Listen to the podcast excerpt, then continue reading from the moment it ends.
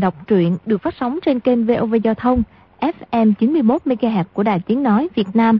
Thưa các bạn, trong chương trình đọc truyện kỳ trước, chúng ta đã theo dõi phần 44 bộ truyện Lộc đỉnh ký của nhà văn Kim Dung. Để tiện cho quý vị và các bạn đón theo dõi phần tiếp theo, chúng tôi xin phép tóm tắt nội dung phần 44 như sau. Nico áo trắng thu nhận hai đệ tử là nữ lang áo xám, tên A Kỳ và nữ lang áo màu lục, tên A Kha. Hôm trước, A Kỳ có lần đi cùng bọn Lạc Ma Mông Cổ và bọn Bình Tây Vương đến chùa Thanh Lương, núi Ngũ Đài. Từ đó, y thị mất dấu. Nay ba người Nico áo trắng, A Kha và Vi Tiểu Bảo đi dần về phương Nam tìm A Kỳ. Gần đến Thương Châu, họ vào trọ ở trong một khách điếm. Lúc Vi Tiểu Bảo và A Kha đi dạo bên ngoài về, thấy sáu tên lạc ma võ công cao cường đứng vòng quanh ba vách phòng, tấn công Nico áo trắng. Kình phong của đôi bên quá mạnh, không thể vào trong hỗ trợ. Vi Tiểu Bảo bèn đi vòng ra sau vách gỗ, dùng chủy thủ lần lượt đâm chết bốn tên lạc ma. Hai tên còn lại tháo chạy, bị Nico phóng chưởng giết chết một tên. Tên kia bị bà ta phóng chỉ vào năm huyệt đạo trên người. Tên lạc ma ấy nhũng ra, ngã xuống, không động đậy. Nico lấy một địch sáu nội lực đã kiệt. Một chưởng, một phất sau cùng đã dùng hết tinh lực nên đã ngã ra thoi thóp.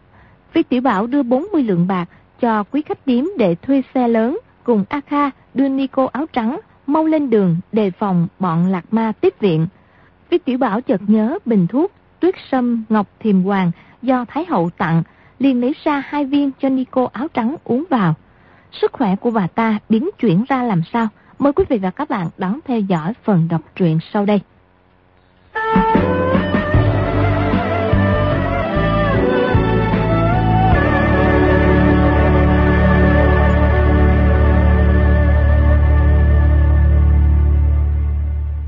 Qua khoảng thời gian uống cạn chén trà, Nico áo trắng bỗng thở phào một hơi rồi từ từ mở mắt.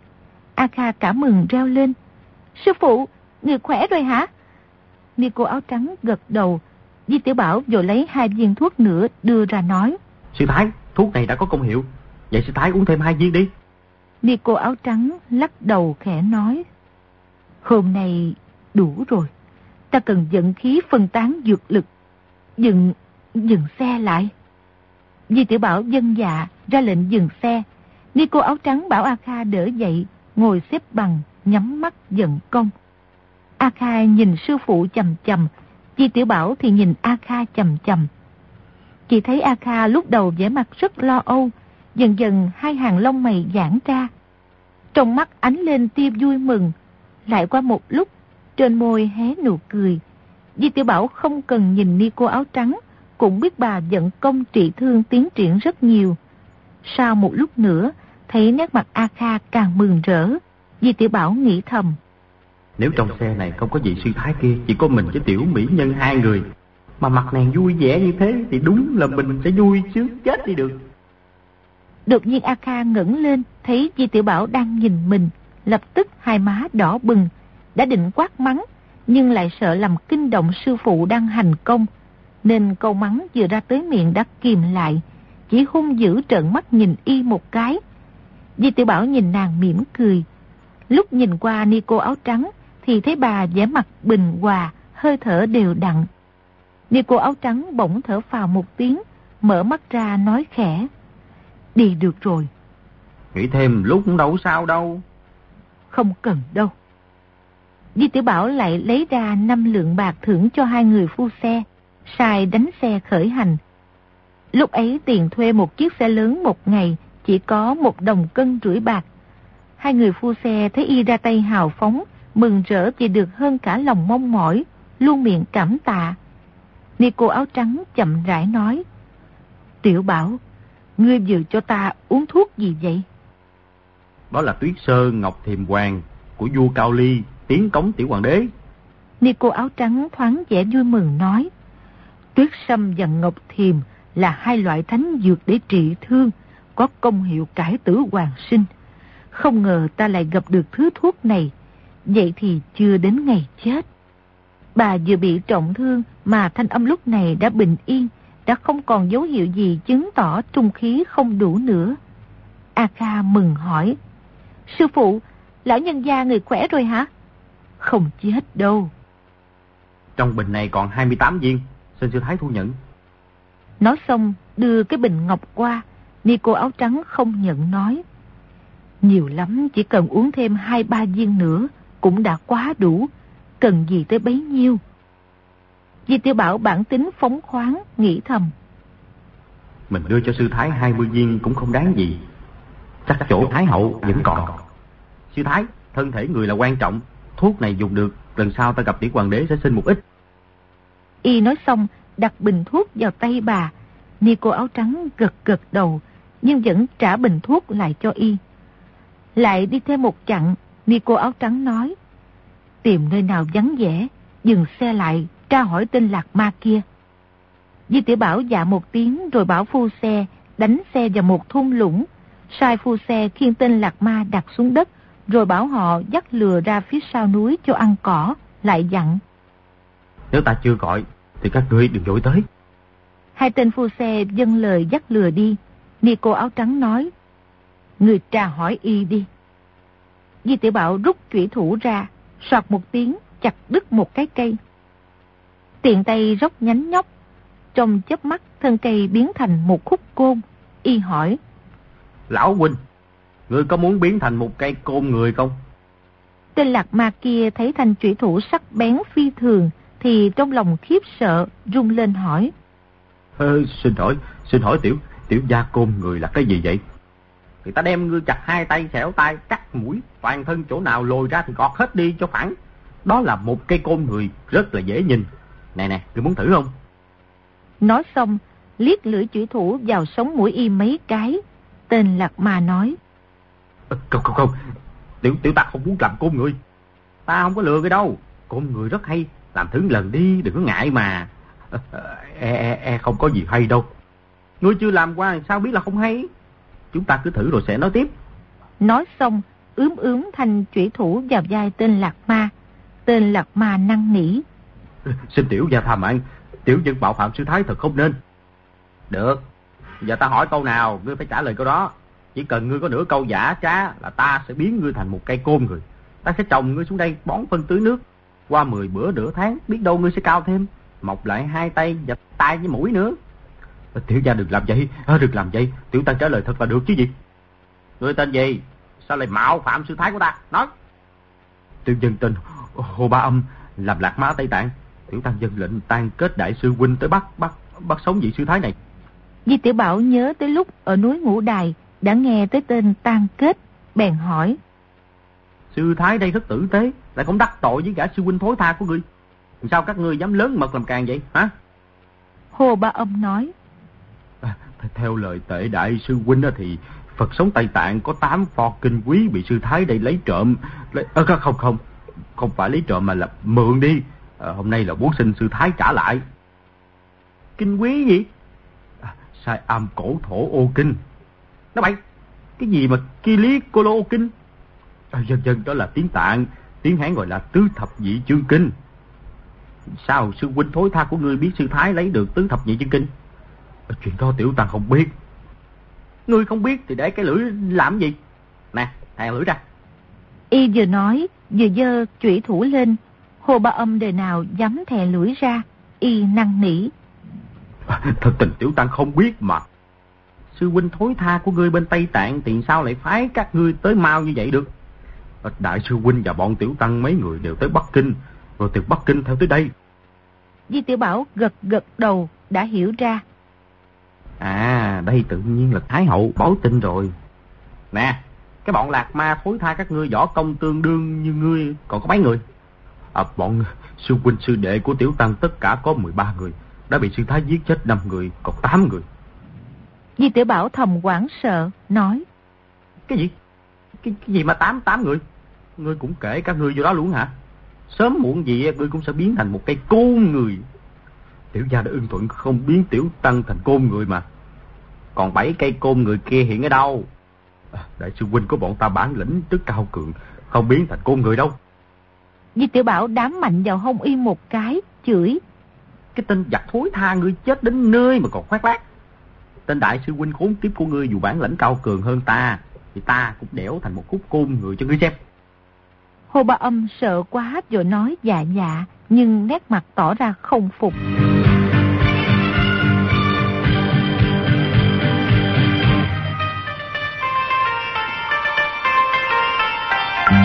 Di tiểu Bảo hỏi tới hỏi lui hồi lâu, vẫn không hỏi ra được gì nữa. Y liền chuồn vào trong xe, buông rèm xuống, khẽ kể lại lời của tên Lạc Ma cho Nico áo trắng, rồi nói. Sư Thái, còn bảy tên Lạc Ma nữa, nếu họ đuổi tới thì rất khó đối phó. Giả sử lúc bình thường thì sư Thái không cần quan tâm, nhưng hiện sư Thái bị thương chưa khỏi hẳn, trong người chưa được sung sức như thường. Nico áo trắng lắc đầu nói. Dù là lúc bình yên vô sự, thì một người chọi sáo cũng khó thủ thắng. Huống chi tên đại sư huynh của bọn lạc ma này, bản lãnh còn cao thâm hơn họ nhiều. Nghe nói tàn kết là cao thủ đệ nhất trong phái mật tông Tây Tạng. Đại thủ ấn thần công đã luyện tới cảnh giới đăng phong tháo cực. Ta có một kế, chỉ là chỉ là à, rất tổn thương tới oai phong của sư thái. Đã là kẻ xuất gia thì còn oai phong gì đáng nói nữa. Người có kế gì? Chúng ta tìm đến một nơi hẻo lánh, tìm một nông gia trốn tránh. Sư Thái cải trang là một người đàn bà nhà quê, nằm trên giường dưỡng thương. A Kha cô nương á, và ta cải trang thành một cô nương và một uh, tiểu tử nhà quê, giả làm uh, con gái của sư Thái. Nico áo trắng lắc đầu, A Kha chửi. Ngươi là con người xấu xa, kế sách nghĩ ra cũng xấu xa. Sư phụ là cao nhân trên đời mà trốn tránh như thế, hát không phải là sợ người ta à? Kế sách ấy có thể theo đó. Hai người làm điệt nhi và điệt nữ của ta. Di tiểu Bảo vui mừng nói dạ dạ rồi nghĩ thầm. Thì tốt nhất kể cứ tính là vợ chồng điệt nhi của sư Thái. A Kha lườm y một cái, nghe sư phụ ưng thuận kế sách của y, trong lòng rất không thích. Di tiểu Bảo nói. Nếu để tên Lạc Ma này sống e sẽ bị bại lộ, chúng ta chôn sống y là xong. Lúc trước phải động thủ với người ta là chuyện bất đắc dĩ, khó có thể dung tình. Tên Lạc Ma này đã không có sức chống cự. Nếu giết y cũng không khỏi quá độc ác. Chỉ là... chỉ là tha y cũng không được. Chúng ta cứ tạm mang theo rồi sẽ tính. Di Tiểu Bảo dân dạ gọi phu xe tới, sai khiên hô bá âm lên xe, sai tiếp tục lên đường. Trên đường không có nông gia nào, lại sợ tan kết đuổi tới, chỉ chờ thấy đường nhỏ là rẽ vào. Hai chiếc xe chạy hồi lâu, thỉnh thoảng gặp ngã ba đường, nhưng lối rẽ hẹp quá, xe lớn không đi được. Đang đi, chợt nghe phía sau có tiếng gió ngựa dồn dập. Mấy mươi kỵ mã đuổi mau tới, Di tự Bảo la thầm. Thôi rồi, thôi rồi, bọn lạc ma thối tha này có tới mấy chục tên. Bèn dục phu xe chạy nhanh. Hai tên phu xe miệng quát đòi đánh, thúc lừa phóng đi. Nhưng đám kỵ mã đuổi theo càng lúc càng gần. Không bao lâu đã tới sau hai chiếc xe lớn. Di tự Bảo nhìn qua kẻ hở vách xe, lập tức yên tâm thở vào một hơi. Nguyên mấy mươi kỵ mã này đều là hán tử áo xanh, hoàn toàn không phải bọn lạc ma. Trong khoảnh khắc, vài mươi kỵ mã lướt qua bên xe chạy về phía trước. Đột nhiên A Kha kêu lên, Trịnh, Trịnh công tử! Một kỵ mã lập tức kiềm cương tránh qua một bên, chờ chiếc xe tới rồi đi bên cạnh hỏi. Trần cô nương phải không? Đúng rồi, là ta đây. Thanh âm đầy vẻ vui mừng, người kỵ mã lớn tiếng nói. Không ngờ lại gặp nhau ở đây. Cô đi với Dương cô nương à? Không phải, sư thư không có ở đây. Cô cũng tới Phủ Hà Giang à? Chúng ta vừa khéo đi cùng đường. Không phải, bọn ta không tới Phủ Hà Giang. Phủ Hà Giang rất náo nhiệt, cô nên cùng đi. Lúc hai người bọn họ nói chuyện, xe và ngựa vẫn tiếp tục đi tới phía trước. Di tiểu Bảo thấy A Kha, má ửng hồng, mắt long lanh, có vẻ cao hứng như gặp người thân thiết nhất trên đời. Nhất thời trước ngực như bị đánh một chùy nặng, nghĩ thầm. Chà, không lẽ ý trung nhân của cô ta tới rồi? Chúng ta lánh nạn là gấp, đừng nói chuyện với người ngoài. A Kha không hề nghe thấy y nói gì, hỏi. Phủ Hà Giang có chuyện gì náo nhiệt? Cô không biết sao? Rèm xe chợt dán lên, một khuôn mặt thò vào. Người kia khuôn mặt tuấn tú, khoảng 23-24 tuổi, dáng vẻ tươi cười nói. Phủ Hà Giang sắp mở sát quy đại hội, anh hùng hảo hán trong thiên hạ đều tới tham dự vui lắm. Sát quy đại hội gì? Là giết một con rùa đen lớn hả? Vậy thì có gì vui? Là giết một con rùa đen lớn, có điều không phải rùa thật, mà là một người rất xấu xa. Tên y có chữ Quy. Ai lại đặt tên là Quy bao giờ? Ngươi lừa người ta rồi. Không phải Quy là rùa, chỉ là đồng âm thôi. Là quế trong hoa quế. Cô đoán xem là ai? Di Tiểu Bảo giật nảy mình, nghĩ thầm. Trong tên có chữ quế, chẳng lẽ định giết tiểu quế tử mình hả? Lại nghe A Kha vỗ tay cười nói. Ta biết rồi, là thằng Đại Hán Giang Ngô Tâm Quế. Đúng vậy, cô thật thông minh, đoán một lần là đúng ngay. Các người bắt được Ngô Tâm Quế rồi hả? Chuyện đó thì chưa, là mọi người bàn cách làm sao giết thằng Đại Hán Giang ấy thôi. Di Tiểu Bảo thở phào một hơi, nghĩ thầm. Thế thì phải rồi, chứ tiểu quế tử mình là một thằng nhỏ, họ không cần giết. Mà cho dù muốn giết cũng cần phải mở sát quy đệ hội gì cả, đúng không? Cái tên lão tử giả mạo cũng rủi ro, lại có chữ quế. Chỉ thấy người kia cười hề hề nhìn A Kha, tiếng chó ngựa, tiếng bánh xe vẫn gian lên không ngớt. Người kia ngồi trên lưng ngựa, nghiêng người nhìn vào xe, động tác rất là điệu nghệ. A Kha quay lại nhìn đi cô áo trắng khẽ hỏi, Sư phụ, chúng ta có đi không?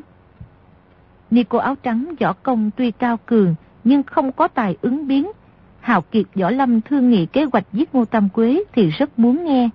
Nhưng bọn Lạc Ma tan kết, không bao lâu sẽ đuổi tới. Tình thế nguy cấp. Trầm ngâm một lúc rồi hỏi Chi Tiểu Bảo. Người tính sao? Chi Tiểu Bảo nhìn thấy thái độ lời lẽ của A Kha đối với thanh niên kia. Trong lòng nói không hết sự căm ghét. Quyết không để A Kha gần gũi y, rồi nói. Bọn lạc ma độc ác mà tới, thì chúng ta không đối phó được. Mau mau trốn lành là hơn. Thanh niên kia nói. Cái gì mà bọn lạc ma độc ác? Trịnh công tử, vậy này là sư phụ ta. Bọn ta trên đường gặp một bọn lạc ma độc ác muốn hại sư phụ ta. Lão nhân gia người bị trọng thương, phía sau còn bảy tên lạc ma đang đuổi theo. Thanh niên kia nói được, kêu lên mấy tiếng, đội kỵ mã dừng lại. Hai chiếc xe lớn cũng lập tức dừng lại.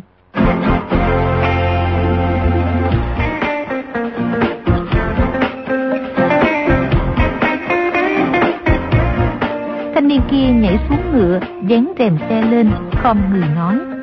Giảng bối trịnh khắc sản, bái kiến tiền bối. Như cô áo trắng gật đầu, trịnh khắc sản nói. Chỉ có bảy tám tên lạc ma cũng không cần lo lắng.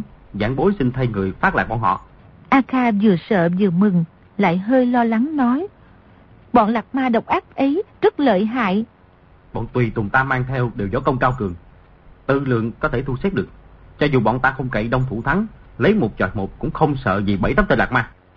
A Kha quay lại nhìn sư phụ, trong ánh mắt có ý dò hỏi, nhưng thật ra nài nỉ nhiều hơn. Di Tiểu Bảo nói, Không được, không được, sư thái võ công cao thâm như vậy còn bị thương. Hai mươi mấy người các ngươi làm được cái gì? Không ai hỏi ngươi, ngươi lấy lo cái gì? Ta chỉ là quan tâm tới sự an nguy của sư thái mà. Chính ngươi sợ chết, lại nói là quan tâm tới sư phụ. Thằng tiểu ác nhân ngươi chỉ biết làm chuyện xấu xa, làm gì có lòng tốt như thế? Hỏi trịnh kia bản lãnh cao lắm hả? Có bằng sư thái không? Hai mươi mấy người y mang theo, ai cũng võ nghệ cao cường. Chẳng lẽ hai mươi mấy người lại sợ bảy tên lạc ma? Sao cô biết hai mươi mấy người ấy võ công đều cao cường? Ta thấy đều rất kém cỏi. Tự nhiên là ta biết. Ta đã thấy họ xuất thủ rồi. Người nào cũng có thể đánh một trăm người như ngươi. Ni cô áo trắng trầm ngâm không đáp. Di tiểu Bảo muốn bà cải trang là một người đàn bà nhà quê để né tránh bọn lạc ma là chuyện bất đắc dĩ. Chứ quả thật rất không muốn. Nếu chỉ có hai đứa nhỏ này biết thì cũng thôi. Chứ nếu bảo bà cải trang tránh quà trước mặt dài mươi hào khách giang hồ thì có chết cũng không làm, bèn thông thả nói. Bọn lạc ma kia là đuổi theo một mình ta. Trịnh công tử, đa tạ ý tốt của ngươi, mời các ngươi cứ lên đường thôi. Trịnh khắc sản nói. Sao sư thái lại nói như vậy? Trên đường gặp chuyện bất bình thì phải rút đao tương trợ. Huống chi huống chi sư thái này là sư phụ của Trần Cô Nương. Dạng bối ra sức một chút cũng là vì nghĩa không thể từ chối. A Kha hai má ửng hồng, cúi đầu xuống, nhưng tỏ ra mười phần đắc ý. Ni cô áo trắng gật gật đầu nói. Được, thế thì chúng ta cùng tới phủ Hà Giang. Có điều ngươi đừng nói với người ngoài. Ta tính tình nhút nhát, không muốn gặp người ngoài. Trịnh khắc sản mừng nói. Dạ, dạ, tự nhiên là phải kính cẩn tuân lời tiền bối. Trịnh công tử ở môn phái nào, lệnh sư là ai? Hỏi môn phái sư thừa của y là có ý muốn tra xét võ công. Trịnh Khắc Sản nói. Dạng bối đã học võ công với ba vị sư phụ. Vị nghiệp sư khai tâm họ thi là cao thủ phá vũ di. Vị sư phụ thứ hai họ lưu là một cao thủ tục gia của chùa Thiếu Lâm Bồ Đề Phú Kiến. Ờ, vị lưu sư phó này đại danh là gì? Y tên Lưu Quốc Hiên. Nico áo trắng thấy y gọi thẳng tên sư phụ ra, không hề tỏ vẻ kính cẩn. Hơi thấy ngạc nhiên, kế nghĩ tới một người, hỏi. Thế ra lệnh sư trùng tên với Lưu Đại Tướng Quân ở Đài Loan à? Chính là Lưu Đại Tướng Quân đề đốc dưới trướng Diên Bình quận Dương ở Đài Loan. Trịnh Công Tử là người nhà Diên Bình quận Dương à? Giảng bối là con thứ của Diên Bình quận Dương. Nico áo trắng gật gật đầu nói. Té ra là dòng dõi trung lương. Nguyên Trịnh thành công đoạt lại đảo Đài Loan từ tay người Hà Lan, quyết dương phong trịnh làm Viên Bình quận Dương chiêu thảo đại tướng quân. Tháng 5 năm Vĩnh Lịch thứ 16, Khang Hy Nguyên Niên, Trịnh thành công qua đời. Lúc ấy Thế tử Trịnh Kinh trấn thủ Kim Môn và Hạ Môn. Em Trịnh Thành Công là Trịnh Tập lên kế vị ở Đài Loan. Trịnh Kinh thống lĩnh bọn đại tướng Chu Toàn Bân, Trần Cận Nam kéo quân về Đài Loan, phá tan quân Trịnh Tập, rồi lên tiếp vị Diên Bình quận Dương. Trịnh Kinh có con trưởng là Trịnh Khắc Bân, con thứ là Trịnh Khắc Sản. Tính tình Trịnh Chi Long, cha Trịnh Thành Công, thì Trịnh Khắc Sản là đời thứ tư của Trịnh Gia. Lúc ấy Diên Bình quận Dương đem quân bản bộ phản kháng, không chịu khuất phục nhà Mãn Thanh. Một mình lẻ loi ngoài biển, theo chính sóc nhà Đại Minh. Nhân hào nghĩa sĩ trong thiên hạ, ai cũng kính ngưỡng. Trịnh Khắc Sản nói thân phận mình ra, chỉ cho rằng vị Nico này ắt sẽ tỏ vẻ kính phục. Ngờ đâu Nico áo trắng chỉ gật gật đầu nói một câu. Té ra là dòng dõi trung lương, chứ không lộ vẻ gì. Y không biết Nico áo trắng là trưởng công chúa con gái sùng trinh hoàng đế. Lưu Quốc Hiên sư phụ Y là bộ thuộc của cha Y, nên Y không mấy cung kính. Còn trong con mắt Nico áo trắng, Trịnh Kinh bất quá chỉ là một thần tử trung lương mà thôi.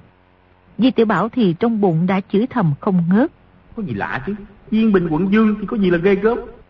Thật ra y cũng biết Diên Bình quận Dương rất nổi tiếng. Trần Cận Nam sư phụ y chính là bộ thuộc của quận Dương. Trong lòng càng lúc càng cảm thấy bất lợi. Hiện thái độ của Trịnh Khắc Sản có vẻ rất để ý tới A Kha. Y đường đường là công tử của quận Dương tay nắm hùng binh, chiếm đất khai phủ.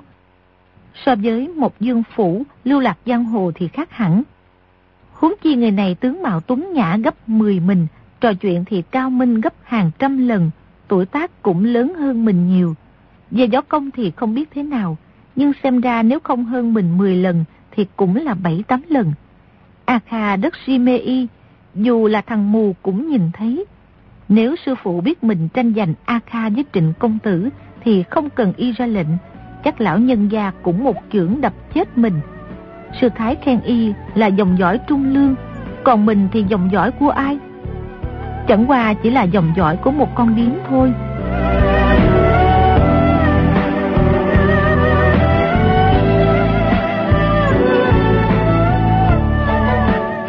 Như cô áo trắng nhìn trịnh khắc sản chậm rãi hỏi.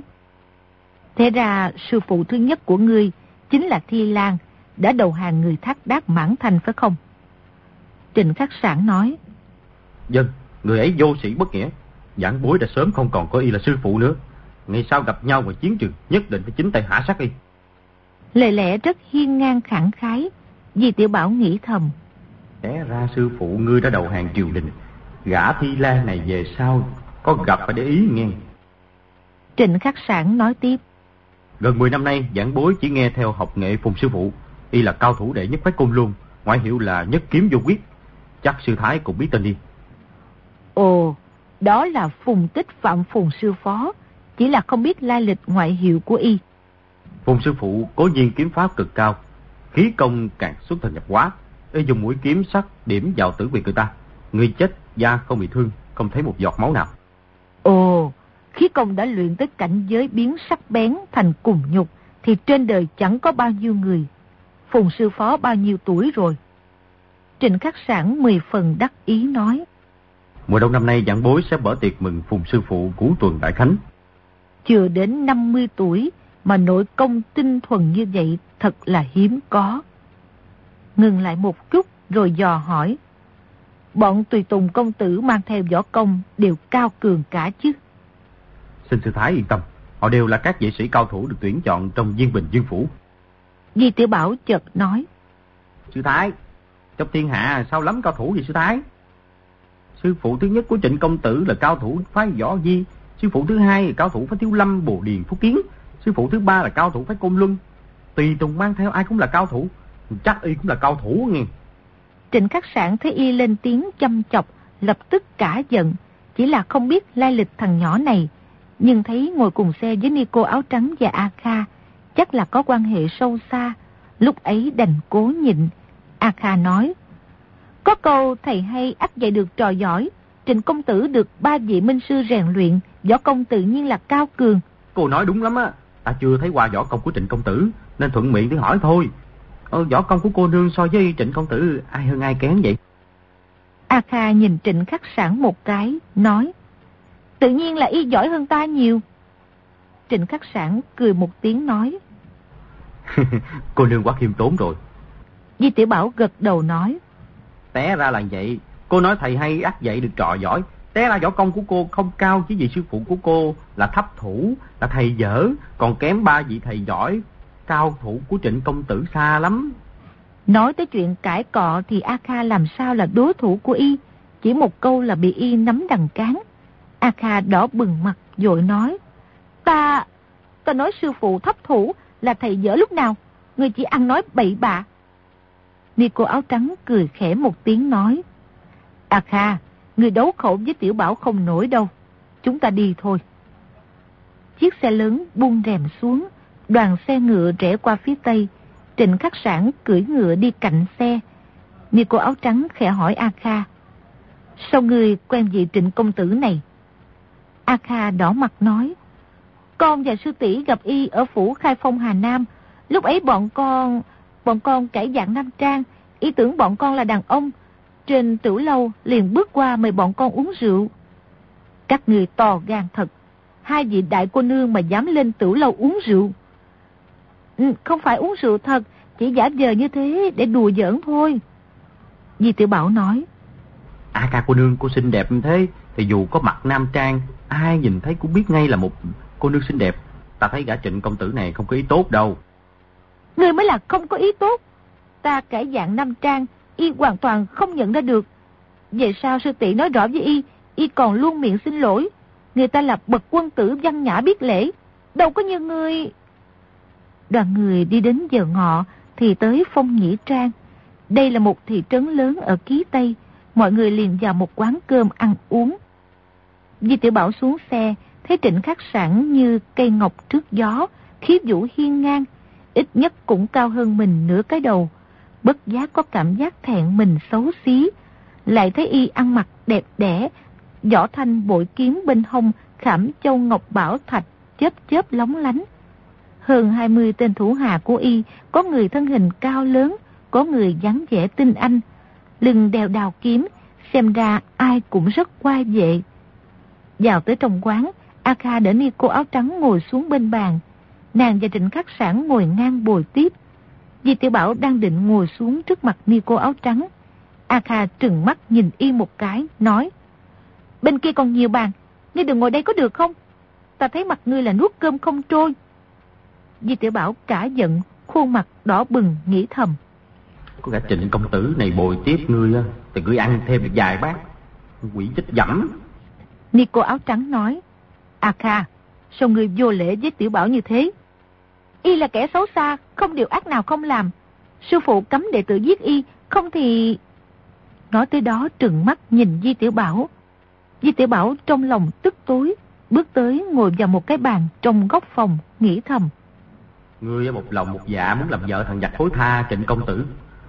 thì Di Tiểu Bảo ta há lại khinh dị bỏ qua. Ngươi muốn giết ta, nhưng không dễ đâu. Để lão tử dùng kế giết chết cái thằng chồng trong lòng ngươi trước, cho ngươi không lấy y được. Làm gái quá đã. Rốt lại vẫn là không lấy lão tử không xong. Lão tử không tính chuyện ngươi là gái quá tái giá là tiện nghi cho ngươi lắm rồi. Tiểu nhị bưng cơm canh lên bọn tùy tùng của trịnh công tử ăn uống như hùng như sói. Di tiểu bảo đem tám cái bánh bao ra cho hồ ba âm trong xe ăn.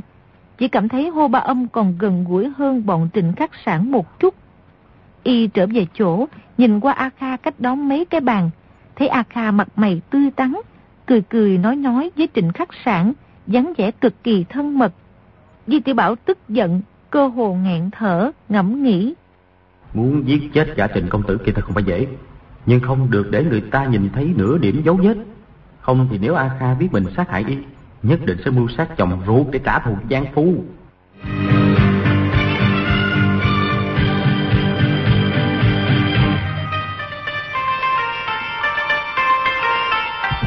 Chợt nghe tiếng gió ngựa dồn dập, mấy kỵ mã tiến vào thị trấn, xuống ngựa vào quán cơm, là bảy tên lạc ma. Di tiểu Bảo tim đập thình thịch, nhưng lại hơi có ý hạnh tai lạc quà, nghĩ thầm. Gã trịnh khắc sản kia vừa huynh hoang khoác lác, vừa nói học võ công với ba vị sư phụ cao thủ gì đó. Cứ để các người đánh nhau một trận, lão tử tự thủ bàn quan mới là tuyệt diệu. Bảy tên lạc ma vừa nhìn thấy ni cô áo trắng, lập tức biến hẳn sắc mặt. Kỳ lý cô lô một hồi, một lạc ma cao gầy trong bọn nói mấy câu, bảy người ngồi xuống cái bàn ở cửa, gọi cơm canh ra. Mọi người đều nhìn chầm chầm vào ni cô áo trắng, thần sắc rất căm giận. Ni cô áo trắng lờ đi như không nhìn thấy, cứ thản nhiên ăn uống. Qua một lúc, một tên lạc ma đứng dậy tiến lại trước bàn ni cô áo trắng, lớn tiếng hỏi. Ni cô kia, mấy người đồng bạn của ta bị ngươi sát hại phải không?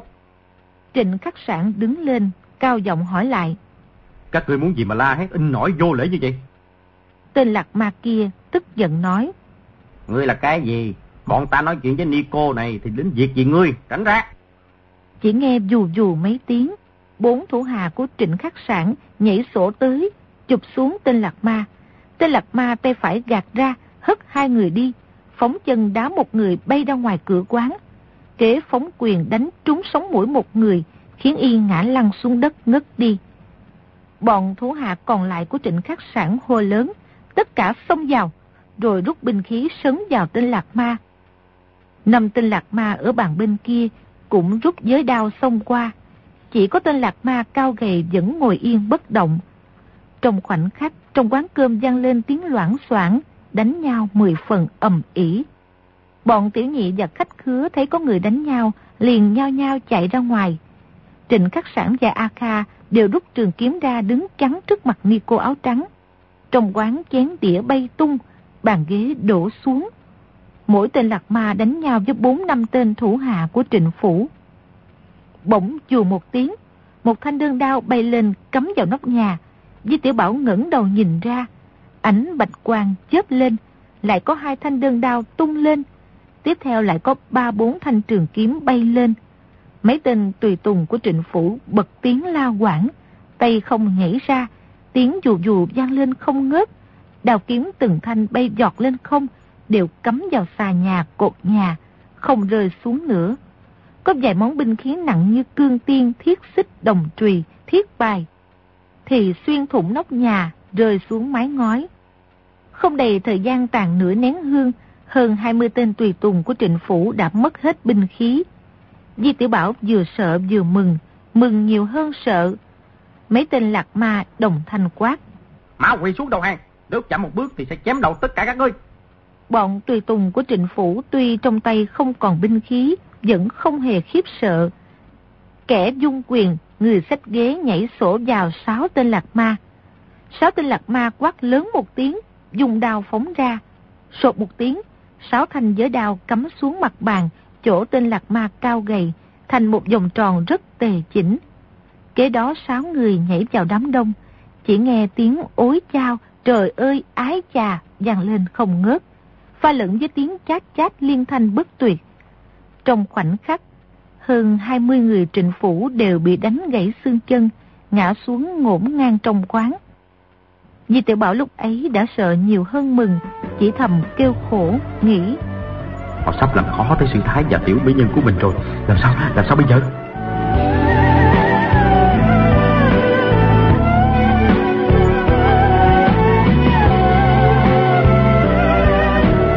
Sáu tên lạc ma chấp tay lại, kỳ lý cô lô như đang tụng kinh, trở về bàn ngồi xuống, rút giới đao trên bàn ra đeo lại vào người. Tên lạc ma cao gầy gọi. Mang rượu ra, mang thức ăn ra đây, lẹ. Gọi liền mấy tiếng, nhưng bọn điếm tiểu nhị chỉ đứng xa xa nhìn, làm sao dám tới. Một tên lạc ma chửi. Không đem cơm rượu ra thì bọn ta phóng quả đốt trụi các điếm này liền. Trưởng quỷ vừa nghe nói đốt quán, dội nói. Dạ, dạ, dạ, à, mang cơm rượu ra đi, mau lên, mau lên, đem cơm rượu ra cho các vị Phật gia lẽ lắm. Di tiểu Bảo nhìn ni cô áo trắng, xem bà có đối sách thế nào. Nhưng chỉ thấy bà đưa tay phải cầm chung trà, đưa lên miệng từ từ nhấp từng hớp, tay áo không hề lay động, thần sắc thản nhiên. A Kha thì sắc mặt nhợt nhạt, ánh mắt đầy vẻ khiếp sợ. Trịnh khắc sản thì mặt lúc xanh lúc trắng, tay nắm chui kiếm, cánh tay không ngừng rung lên, nhất thời chưa quyết định được chủ ý, không biết có nên xông ra đánh giết hay không. Tên lạc ma cao gầy cười nhạt một tiếng, đứng lên bước tới trước mặt trịnh khắc sản. Trịnh khắc sản né qua một bên, mũi kiếm chỉ vào tên lạc ma quát. Ngươi, ngươi định làm gì? Thanh âm vừa lấp bắp vừa run rẩy. Tên lạc ma kia nói.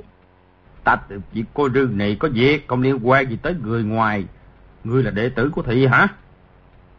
Không phải. Ừ, hay lắm, biết điều đi cút mau. Tôn, tôn giá, tôn giá là ai? Xin lưu lại tên họ để sau này, sau này. Tên lạc ma ngửa mặt lên cười rộ. Di tiểu Bảo nghe trong tai ông ông, lập tức thấy đầu óc choáng váng. A Kha đứng không vững, ngã ngồi xuống ghế, phủ phục lên bàn. Tên lạc ma cười nói. Pháp danh ta là Tan Kết, làm hộ giáo dưới trướng Phật sống Tây Tạng Đạt Lai. Sau này cứ định làm gì? Hả? Định tiền ta trả thù phải không? Trịnh khắc sản đâm liều, rung lên nói. Chính, chính, chính, chính, chính thế. Tăng kết hô hô cười rộ, dùng tay áo bên trái quét vào mặt y. Trịnh khắc sản giơ kiếm lên gạt. Tăng kết ngón giữa tay phải búng ra, ken một tiếng gian rền. Thanh trường kiếm bay lên cắm vào xà nhà. Kế dương tay trái ra một cái, đã chụp trúng gáy trịnh khắc sản. nhấc y lên ném mạnh xuống ghế, cười nói, ngồi xuống đi. Trịnh khắc sản bị y chụp trúng quyệt đại truy sau gáy, là chỗ tụ hội của ba kinh thủ túc dương trong cơ thể, lập tức không nhúc nhích được. Tàn kết ha hả cười nhạt, trở về bàn mình. Di tiểu Bảo nghĩ thầm. Họ còn chờ cái gì nữa mà chưa động thủ với sư thái? Chẳng lẽ còn có diễn binh sắp tới? Y nhìn chung quanh thấy trong quán đều là tường gạch, không thể thi thố tài cũ. Dùng chủy thủ cách dách đâm người. Chợt nhớ tới hồ ba âm ở trong xe, tự nhủ. Thôi rồi, họ cứu được hồ ba âm là biết ngay mình và sư thái là đồng bọn. Không chừng còn biết chính mình đã giết tên lạc ma kia. Lúc đó Di Tiểu Bảo mà không xuống âm cung tụ hội với bốn tên lạc ma kia chỉ e rất khó. Đáng sợ nhất là có họ biến mình thành một cây côn người trước. Đó chính là cách của mình mà. Nghĩ tới việc họ lấy chủy thủ của mình, gọt mình làm côn người, không kiềm được toàn thân nổi gai ốc, quay đầu nhìn tan kết. Chỉ thấy y thần thái nghiêm nghị, trên mặt hơi có vẻ hồi hộp không yên, lập tức hiểu ngay. Phải rồi, y không biết sư thái đã bị trọng thương, nên còn úy kỵ võ công của sư thái tinh thâm.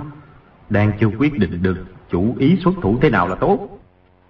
Lúc ấy điếm tiểu nhị đã bưng rượu thịt ra, một bình rượu chỉ rót cho mỗi tên lạc ma được nửa chén đã hết sạch. Một tên lạc ma đập bàn chửi. Một chút rượu thế này thì một bình Phật gia uống còn chưa đủ. Điếm tiểu nhị rung lẫy bẫy lại càng khiếp sợ, quay vào trong lấy rượu. Di tiểu bảo linh cơ nhất động, liền bước vào bếp. Y là một đứa nhỏ không ai để ý. Chỉ thấy tiểu nhị cầm gáo, múc hai gáo trong chung, rót vào bình rượu. Hai tay rung lên, rượu đổ khắp chỗ trên bàn, dưới đất, cạnh chung, thành bình. Di tiểu bảo lấy ra một nén bạc, đưa cho y nói. Nè, đừng có sợ, còn tiền thừa và tiền thưởng. Để ta rót rượu giúp ngươi. Nói xong cầm lấy cái gáo, điếm tiểu nhị mừng vì bỗng dưng dớ bở, không ngờ trên đời lại có người tốt bụng đến thế. Di tiểu bảo nói. Bọn lạc ma kia hung dữ lắm. Ngươi bước ra xem họ đang làm gì. Điếm tiểu nhị dân dạ, chạy ra cửa bếp, nhìn lên phòng trên. Di tiểu bảo lấy mông hãng dược trong bọc ra, mở gói giấy trút hết vào bình rượu, lại múc thêm vài gáo, ra sức lắc cái bình. Điếm tiểu nhị trở vào nói. Dạ, họ đang uống rượu, không có làm gì hết. Di Tiểu Bảo đưa bình rượu cho y nói. Ừ, mang ra mau đi, họ mà nổi nóng lên á thì đốt luôn cái quán bây giờ. Điếm Tiểu Nhị luôn miệng cảm ơn, hai tay bưng bình rượu bước ra, miệng còn lẩm bẩm. Đa tạ, đa tạ, đúng là người tốt, xin Bồ Tát phù hộ. Bọn lạc ma giật lấy bình rượu, rót cho mỗi người nửa chén rồi quát. Nè, chưa đủ, lấy thêm đi. Di Tiểu Bảo thấy bảy tên lạc ma không hề nghi ngờ, bưng chén rượu lên uống cạn, trong lòng cảm mừng, chửi thầm. Cái bọn lạc ma phối tha này thật, uổng mang võ công cao cường, một chút trò chơi thô thiển trên giang hồ này cũng không đề phòng thiệt là đáng cười mà. Y hoàn toàn không biết bọn tan kết thấy năm người đồng môn chết phi mạng, trong đó có một người bị chưởng lực chấn động, làm gãy hết xương cốt trong người. Võ công của đối phương cao thâm quả thật trên đời ít thấy. Tăng kết tự lượng, nếu động thủ với người này cũng rất dễ thua. Nhìn thấy ni cô áo trắng trong quán cơm thần thái thản nhiên, đúng là phong độ cao thủ, nên tập trung tinh thần theo dõi từng cử động của bà. Đời nào lại đề phòng một vị đại cao thủ võ công đạt tới mức đăng phong tháo cực như thế, dùng thủ đoạn hèn mạc bỏ thuốc mê vào rượu. Bọn họ miệng thì uống rượu, chứ thật ra không biết mùi vị gì. Nghĩ tới tình trạng chết thảm của năm sư huynh đệ, trong lòng lúc nào cũng hồi hộp. Nếu trong quán không có ni cô áo trắng, thì uống một bình rượu pha bấy nhiêu mông hãng dược như thế vào miệng, chưa chắc đã không phát giác ra được. Một tên lạc ma mập là kẻ hiếu sắc, thấy A Kha dung mạo xinh đẹp, đã sớm muốn sờ tay sờ chân. Chỉ là còn quý kỵ ni cô áo trắng, võ công cao cường, nên chưa dám vô lễ. Sau khi uống nửa chén rượu, đã không kiềm chế được nữa. Qua một lúc, dược tính phát tác, trong đầu mờ mờ mịt mịt, lập tức không để ý gì nữa, đứng lên cười hì hì nói. Chị cô nương, đã có chồng chưa? Rồi đưa bàn tay to tướng ra sờ vào má A Kha. A Kha quảng sợ rung lên bần bật nói, Ngươi! Rồi dùng đào chém ra. Tên lạc ma kia chụp cổ tay nàng dặn một cái. Thành cương đào trong tay A Kha rơi xuống đất. Tên lạc ma hô hô cười rộ, ôm nàng vào lòng. A Kha lớn tiếng la hét, ra sức giãy dụa. Nhưng hai cánh tay của tên lạc ma ấy như một cái vòng sắt ghi chặt, làm sao giãy ra được. Ni cô áo trắng vốn trấn tĩnh thản nhiên, nhưng lúc ấy cũng biến sắc, nghĩ thầm. Nếu bọn lạc ma hung ác này ra tay giết mình cũng không hề gì. Chứ vô lễ trước chỗ đông người như thế này, thì cho dù mình chết ngay lập tức cũng không nhắm được mắt. Trịnh khắc sản chống hai tay xuống bàn, đứng dậy quát lớn. Ngươi! Tên lạc ma mập dùng tay trái đánh ra một quyền, bình một tiếng hất y ngã xuống lộn đi mấy vòng. Chi tiểu bảo thấy A Kha bị làm nhục, mười phần sốt ruột. Tại sao mông hãng dược chưa phát tác? Chẳng lẽ bọn lạc ma thối tha này có công phu cổ quái gì không sợ thuốc mê? Nhìn thấy tên lạc ma chìa môi hôn bừa lên mặt A Kha, không sợ nguy hiểm nữa, bèn rút trụy thủ giấu trong tay áo, cười hì hì bước qua nói. Đại hòa thượng, cứ làm gì vậy? Tay phải chạm vào bên trái sau lưng y, cổ tay lật lại một cái. Thanh trụy thủ trong ống tay áo đâm ra thấu tim tên lạc ma, cười nói. Đại hòa thượng, ngươi chơi đùa gì vậy? Rồi tránh mau qua bên trái, để phòng y đánh trả. Thanh chỉ thủ sắc bén phi thường, đâm vào thịt không phát ra tiếng động. Lúc đâm lại nhắm trúng tim đối phương. Tên lạc ma quả tim lập tức ngừng đập, đã cứng đờ bất động, nhưng hai tay vẫn ôm A Kha không buông ra. A Kha không biết y đã chết, quảng sợ chỉ kêu gào in ỏi. Di tiểu Bảo bước tới kéo tay tên lạc ma ra, hít vào ngực y một cái, hạ giọng nói. A Kha, mau chạy theo ta. Rồi một tay kéo tay nàng, một tay đỡ ni cô áo trắng chạy ra cửa. Tên lạc ma mập vừa rời khỏi người A Kha, liền từ từ đổ xuống. Bọn lạc ma còn lại cả kinh, nhào nhào sấn tới. Di tiểu Bảo quát. Đứng lại, sư phụ ta thần công kỳ diệu. Tên lạc ma này vô lễ đã bị người xử tử rồi. Ai bước tới một bước là mất mạng liền. Bọn lạc ma đang ngẩn ra, chợt bình bình hai tiếng, hai tên ngã lăn xuống đất, kế đó lại hai tên nữa ngã xuống. Tàn kết nội lực thâm hậu, không bị mông hãng dược làm cho ngất đi, nhưng cũng cảm thấy choáng váng, thân hình loạn choạng, dưới chân nhẹ bổng. chỉ cho rằng ni cô áo trắng quả thật có pháp thuật quái dị. Trong lòng quảng loạn, thần trí mơ hồ, nào biết là bị trúng mông hãng dược. A Kha kêu lên, Trịnh công tử, mau chạy theo bọn ta. Trịnh khắc sản nói dân, rồi bò dậy chạy ra ngoài trước. Di tiểu Bảo đỡ cô áo trắng ra khỏi quán. Tàn kết đuổi theo được hai bước, thì thân hình loạn choạng hất đổ một cái bàn, chát một tiếng, ngã xuống đè lên cái bàn. Di tiểu Bảo không thấy phu xe, không biết đã chạy trốn đi đâu. Không chờ đợi được, liền dìu cô áo trắng lên xe. Thấy Hồ Ba Âm vẫn còn trong xe, sợ bọn tăng kết đuổi theo. Thấy A Kha và Trịnh Khắc Sản lên xe rồi, liền nhảy lên ngồi vào chỗ phu xe, dùng roi dông xe chạy đi.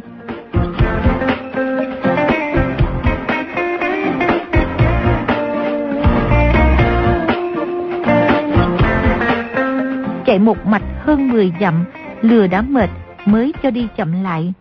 Đúng lúc ấy, bỗng nghe tiếng gió ngựa văng vẳng vang lên, mấy kỵ mã đang đuổi tới.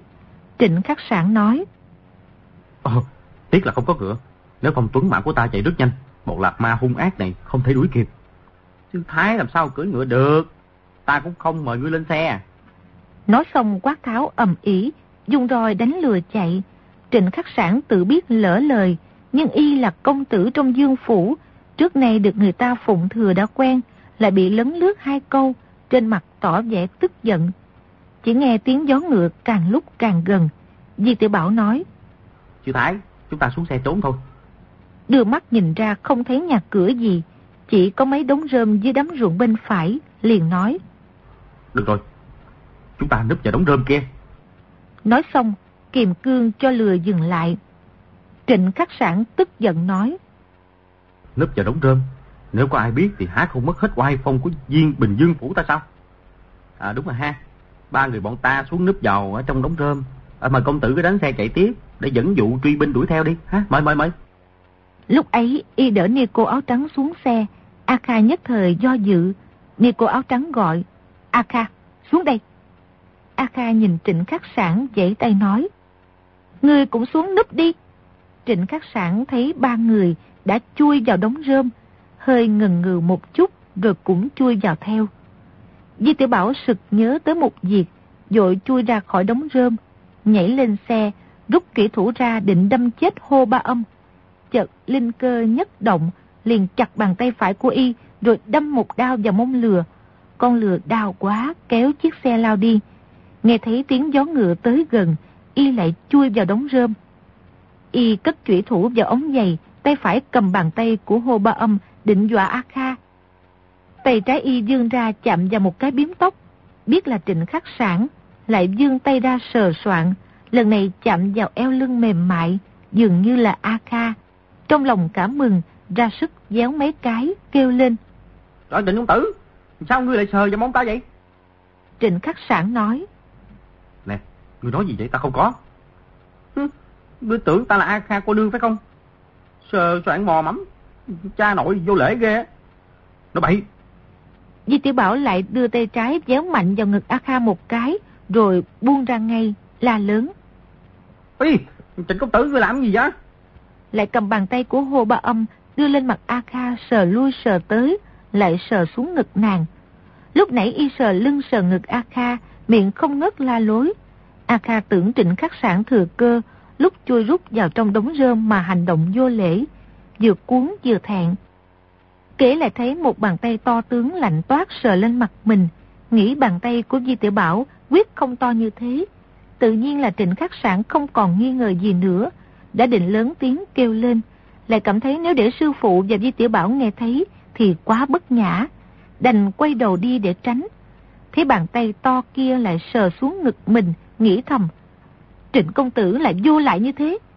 Bất giác thầm giận dữ, con người tránh qua bên phải. Di Tiểu Bảo lật tay trái lại. Chát một tiếng, đánh trịnh khắc sản một tác thật mạnh, kêu lên. À, cô nương, đánh hay lắm.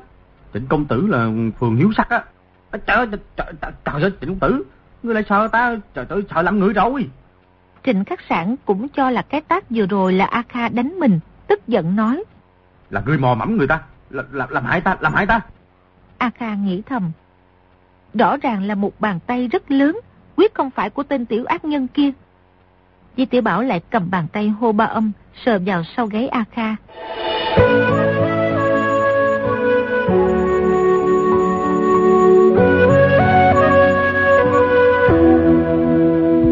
Lúc ấy tiếng gió ngựa đã tới gần, Nguyên Tăng Kết thấy ni cô áo trắng ra khỏi quán. Muốn đuổi theo nhưng toàn thân vô lực. Y nội công thâm hậu, uống rượu pha mông hẳn dược vào cũng không ngất đi. Hít mạnh hai hơi, thấy chân khí thông suốt không có gì trở ngại. Chỉ là đầu dáng mắt qua, lập tức hiểu ngay, lớn tiếng hô. Lấy nước lạnh ra mau, lấy nước lạnh ra mau. Tiểu nhị bưng một bát nước lạnh ra, tàn kết nói. Đổ lên đầu ta đi, mau. Tiểu nhị làm sao dám đổ, ngần ngừ bất động. Tàn kết còn nghi thuốc mê này là do người trong quán cho vào rượu, không dơ hai tay lên được, liền hít mạnh một hơi chân khí, hút đầu vào bát nước lạnh, cả bát nước đổ xuống đầu y. Tàn kết hơi tỉnh hơn một chút, lại kêu. Nước lạnh, thật nhiều nước lạnh, mau lên, lẹ lên. Tiểu nhị lại chạy vào lấy hai bát nước nữa đem ra, tàn kết đổ hết lên đầu mình, rồi sai tiểu nhị vào xách một thùng nước lớn để cứu tỉnh đồng bạn. Nhưng tên lạc ma mập kia thì nói thế nào cũng không tỉnh lại. Đến khi nhìn thấy sau lưng y có vết máu, xem xét vết thương y mới biết y đã chết. Sáu tên lạc ma vội vàng không kịp phóng quả đốt quán, nhảy ngay lên ngựa, quát tháo đuổi theo. A Kha thấy bàn tay to sờ vào cổ, không nhịn được nữa la lên. Không được. Di Tiểu Bảo lại xoay tay tát một cái. Trịnh khắc sản ở giữa đống rơm, không nhìn thấy gì, không sao tránh né, lại bị một tác la lên. Không phải ta! Tiếng kêu ấy gian lên. Tùng tích lập tức bị phát giác. Tàn kết kêu lên. Ở đây rồi. Một tên lạc ma nhảy xuống ngựa, chạy đến bên đống rơm, thấy một bàn chân của trịnh khắc sản thò ra ngoài, liền túm lấy kéo ra khỏi đống rơm. Sợ y phản kích, tiện tay ném mạnh y ra xa mấy trượng. Tên lạc ma kia lại thò tay vào đống rơm sụt sạo. Di tiểu bảo con người thành một khối. Lúc ấy đống rơm đã bị tên lạc ma kia bới ra, chỉ thấy một bàn tay to tướng thò vào chụp loạn lên. Trong lúc cấp bách, liền dúi bàn tay của hô ba âm vào tay người kia. Tên lạc ma sợ thấy một bàn tay to, liền nắm lấy giật mạnh một cái, cho là sẽ kéo ra được một người nữa. Kế đó cũng sẽ dùng sức ném ra, không ngờ trên tay nhẹ bỏng. Y dùng sức thật mạnh mà chỉ kéo ra được một bàn tay, lập tức ngã ngồi xuống đất. Đến lúc nhìn thấy rõ là bàn tay của một người chết, thì khí quyết trong người đảo lộn rất khó chịu. Luồng lực đạo y dùng vốn là định kéo một người trong đống rơm ra, rồi ném luôn ra xa. Trịnh khắc sản nặng tới 123 cân, nên y cho rằng người thứ hai này ắt cũng nặng tương đương. Đã dùng sức mạnh ít nhất cũng đủ để kéo khối nặng 200 cân. Huống hộ lần này không phải nắm gót chân đối phương, mà là một bàn tay. Sợ lực không đủ sẽ bị đối phương kéo vào đống rơm, nên sử kình càng mạnh. Ngờ đâu luồng đại lực này chỉ kéo một bàn tay chừng dài lượng, tất cả đều dội về khiến y phải chịu. Không khác gì bị một luồng chưởng lực nặng 200 cân đánh vào người. Di tiểu Bảo thấy y ngã ngồi, cả mừng, chụp một túm rơm ném vào mặt y. Tên lạc ma kia dung tay hất ra. Đột nhiên thấy trước ngực đau nhói lên, thân hình co giật mấy cái, rồi nằm yên không động đậy. vốn là Di Tiểu Bảo, nhưng lúc ánh mắt của y bị túm rơm che khuất, nhảy mau ra, dùng chủy thủ đâm vào tim y. Y vừa rút chủy thủ ra, chỉ nghe chung quanh có mấy người lớn tiếng quát tháo bằng tạng ngữ, không ngừng ngấm ngầm kêu khổ. Đoán phen này hết đường trốn tránh, chỉ đành giấu chủy thủ vào tay áo, từ từ đứng thẳng người lên. Vừa ngẩng nhìn thì thấy tan kết và bốn tên lạc ma còn lại đều đã đứng trên ruộng, cách đống rơm khoảng ba trượng.